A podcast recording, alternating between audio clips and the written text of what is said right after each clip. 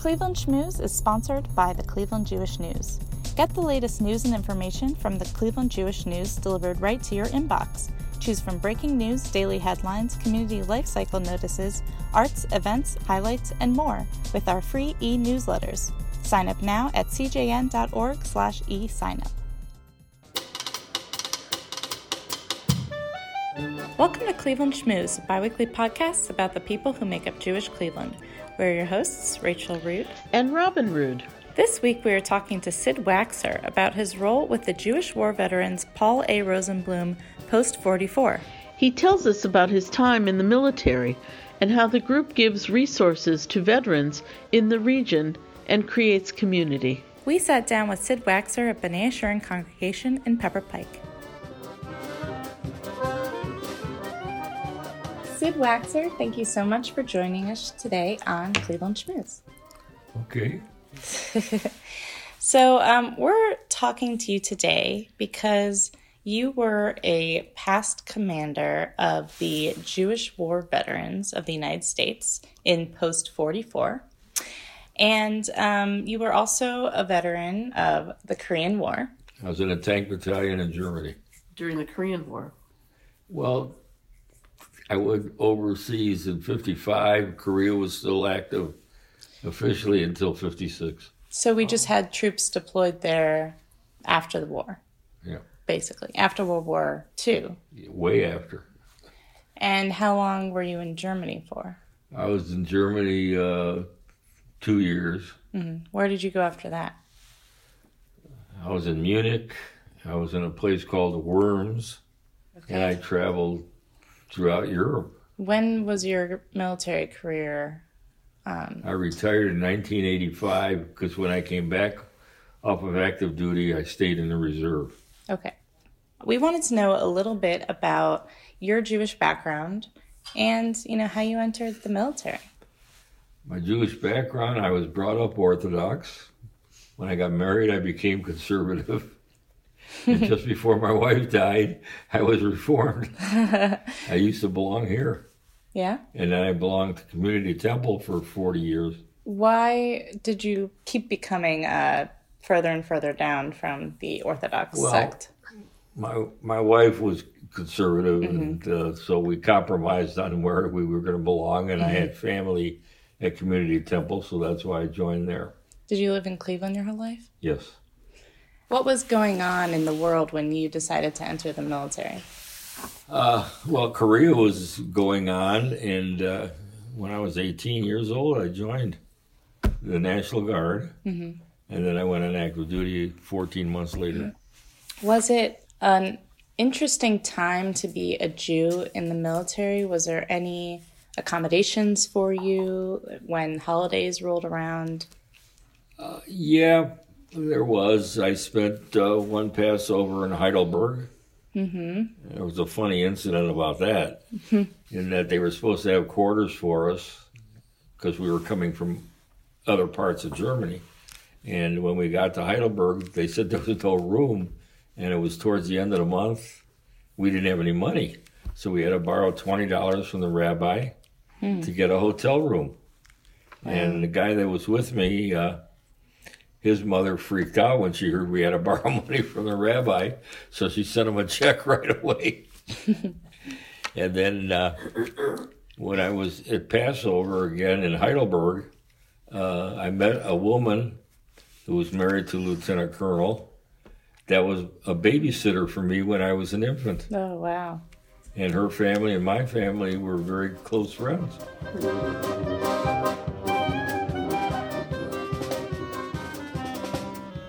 Did you ever experience any, you know, any looks or any discrimination at that time?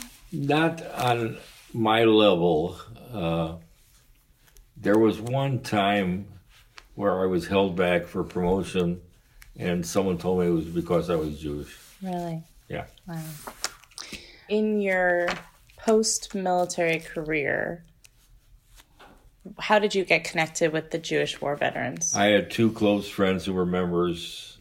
One is deceased now and one's still around, uh, who kept bugging me to join, bugging me to join.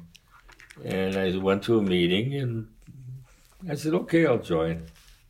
And I joined uh, in two thousand one. And was it something where you were happy to have people who had like experiences yeah, to I you? I knew some of the people, and uh, transition was easy at that time. Mm-hmm. It's gotten more intricate now. You do not have to be a veteran to be a member of the Jewish War Veterans. You're what they call a patron if you're not a veteran. And if anybody's interested in joining either as a patron or as a veteran, they can call me at two one six, three eight two, nine nine nine nine, and I'll get them the application and give them more information. What do they do? I can only speak for a local post, but nationally, the Jewish War Veterans try to tell the story that there were Jews in the military. Mm-hmm. There was approximately, I think, thirteen or fourteen Jews that won the uh, Congressional Medal of Honor, mm-hmm. going back to from the Civil War on. The latest one was a guy who got it for uh, World War Two and Korea together.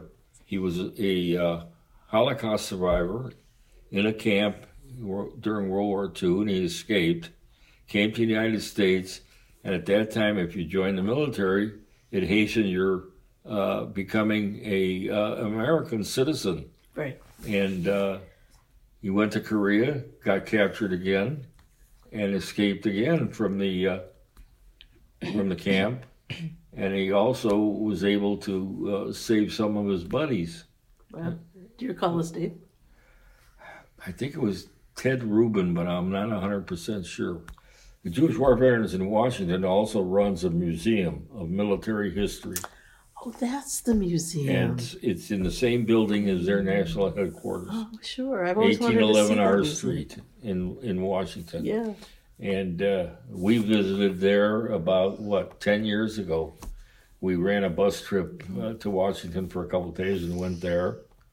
And uh, it's very interesting. Uh, there's tributes to the nurses, tributes to the military, quotes all over the place.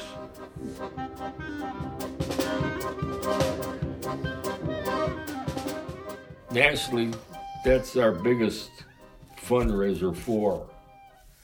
Locally, uh, I personally get involved uh, taking patients from the V A, and very rarely do we have any Jewish patients uh, to the ball game, to a couple ball games a year and a cruise on the Nautica for lunch.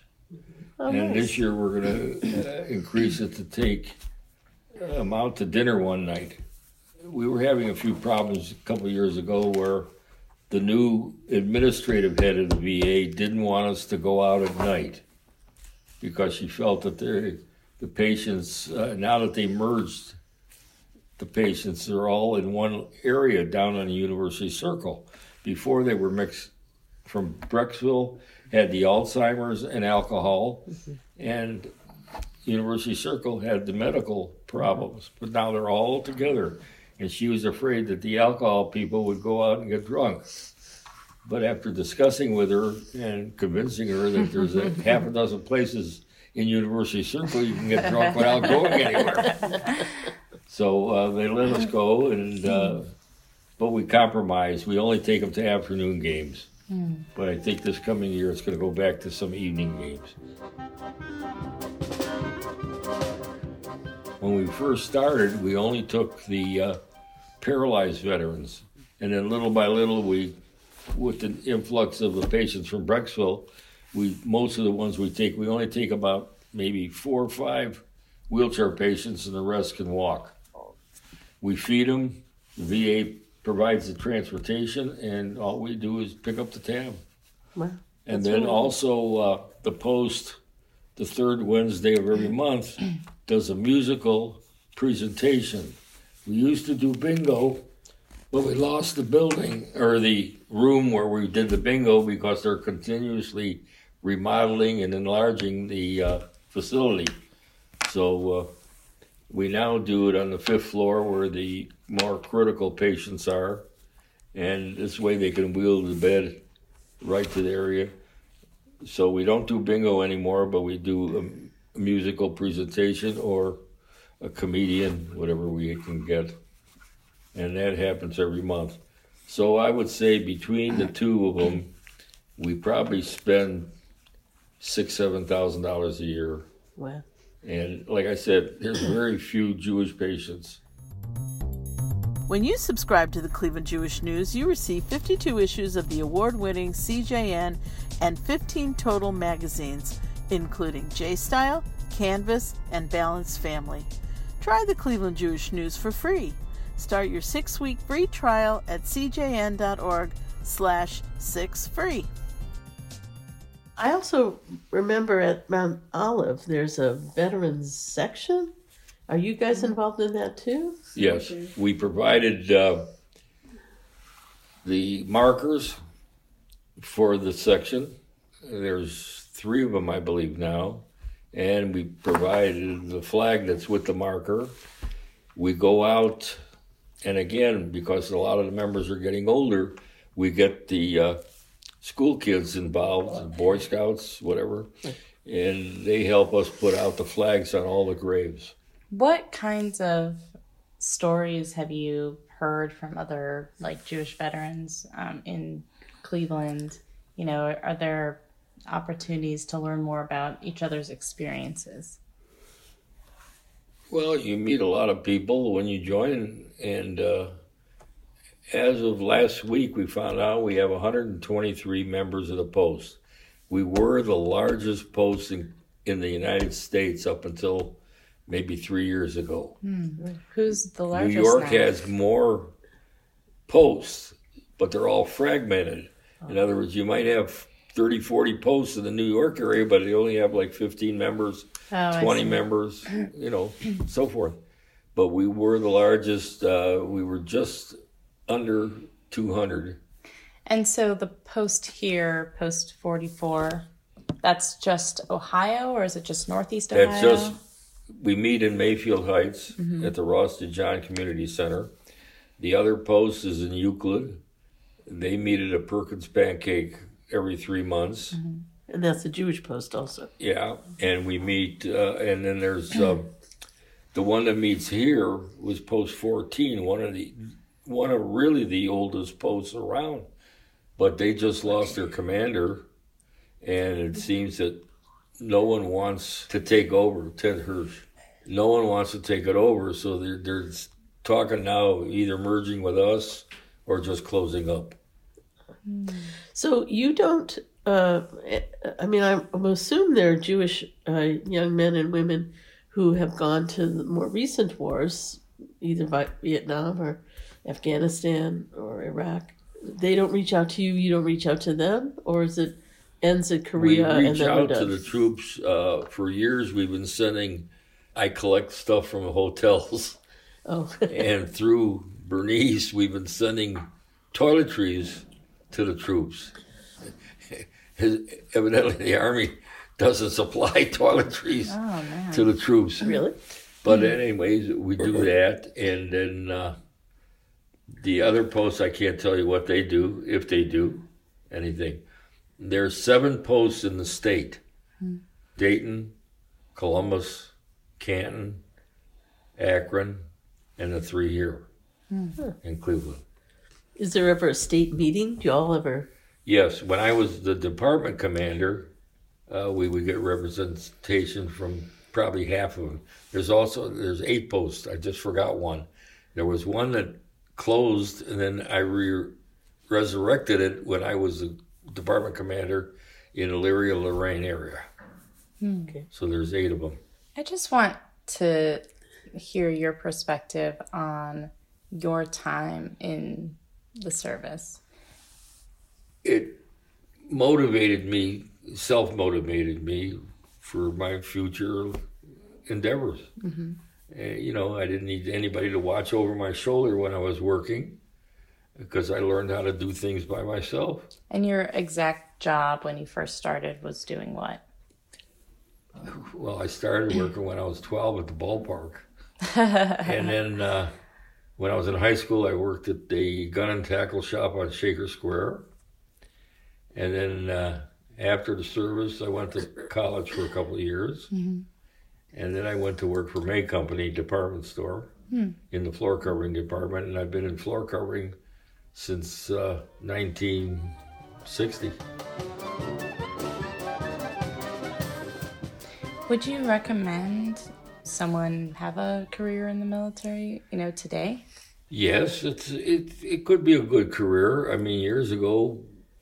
But now they're relying, I feel they're, they're relying more on the reserves than they are on the active army. Mm. Uh, you're getting to the point, it's an all-volunteer army, so you're not getting the masses. You get a spurt. Like after nine eleven, you had a spurt. And it was tough to get into the reserve or the active army at that time.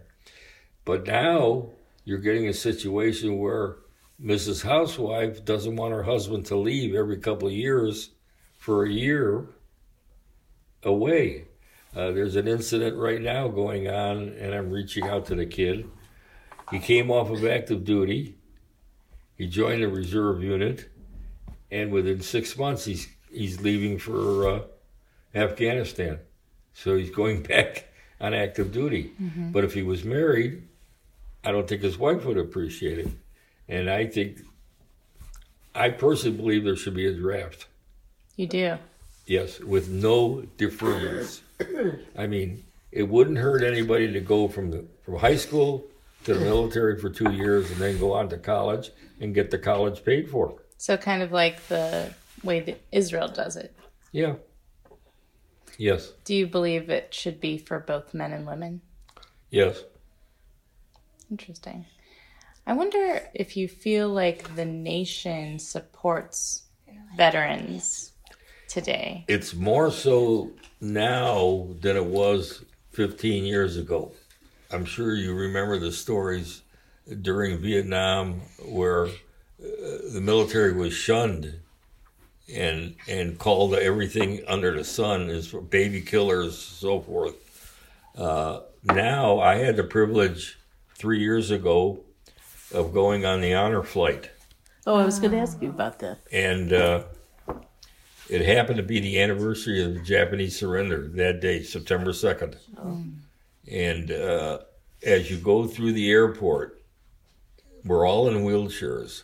We have to be in wheelchairs to get on and off the plane. Oh, you do. But when you get to the Washington and the monuments, you have the prerogative to ride in the wheelchair or walk. Right.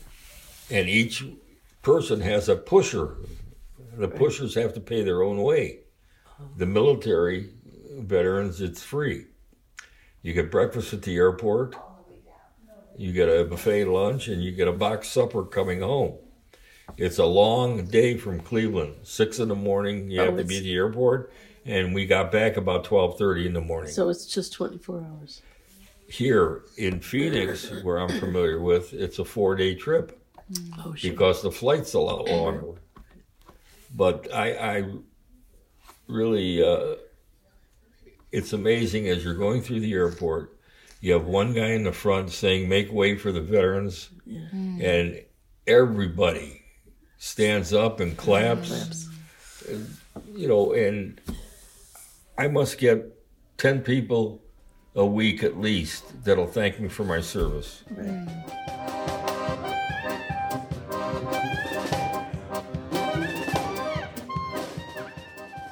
My other daughter um, played in the band, so when you got in D C, so when you get off the plane, they there was a band. And they played military right. music. So one time I was visiting my kids in D C, and my daughter who plays in that band, my husband and I got to be part of that band group. So we got to clap for all the yeah. guys coming off the plane. It was interesting when we went when we went on the honor flight. We were met by a two-star Navy admiral female oh. from Cleveland, Ohio. Oh. And uh, she was, at that time, she was the uh, senior JAG officer for the Navy. Right. And she was retiring a month later. When we came back to Cleveland at midnight, her mother and father greeted us at the airport. Oh, that's nice. Can I ask you a question? My So my father was in World War Two, and he uh, signed up right after high school, and he drove a tank, and he was in the battle for the Remagen Bridge, whatever. That was my old unit. That was your, were you in the same when unit I was in as Germany. It? And, oh, I see, because you were there later. seven fifty-nine Tank Battalion. Right. And you were in Germany starting in nineteen fifty something? fifty-five. Okay. Right, and he was there in forty, forty-four, forty. Yeah, ten years older. Yeah. So I always, and there's a great book called G I. Jews. Yes, uh, Deborah I have the Dash book. Moore wrote about her father's experience uh, living in uh, the Bronx or Brooklyn, wherever they were from.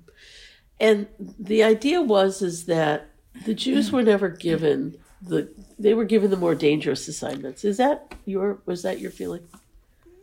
I, I don't know about that, uh, but there was a story that proved to be true. Patton's son was was a prisoner of war, was captured by the Germans, and he sent a brigade to try and rescue him. And he put a Jewish officer in charge of the brigade, oh. who was a colonel. Mm-hmm. Ultimately, by the time they got to the camp and everything, uh, Patton's son had already escaped. Yeah. But it was it was interesting, and supposedly Patton was anti-Semitic. Really? But I don't. I say I don't know right. anything. That's the know. word that went around. Right. You have so many rumors in the military. Right. Right. Well, going back to um, my grandpa, my mom's dad, you guys knew each other for a time. Can you talk about how you met Seymour Stromberg? I met him when I joined the Knights of Pythias Lodge in nineteen sixty-four. Mm-hmm. That's when I met your father. And that was a very popular lodge, a lot yeah. of guys. At one time, it never broke a thousand. It had nine hundred ninety-nine members. Wow. Never broke the thousand mark. Huh. My brother, who's gone now, uh, and he was nine years older than me, uh, he was in the lodge in nineteen forty-seven, right after World War Two. Oh. What did the lodge do? The lodge is a fraternal lodge, not a religious lodge. Mm. Oh, okay. It's a fraternal lodge. It's about ninety-eight percent Jewish, but we do have non-Jewish members. Because it's still active. Oh, yeah. Yeah. yeah, we meet on uh, Monday nights, uh, eleven months of the year. We nice. take off the month of August. And finally, because I'm just curious, what was your impression of uh, Seymour? I actually never got to meet him. Seymour? He was a nice guy. We played gin rummy on Friday nights mm-hmm. together. Was my grandma there, Tilly? Uh, when it was at their house, yes. Mm-hmm. Your grandma was a doll. Yeah, we miss her.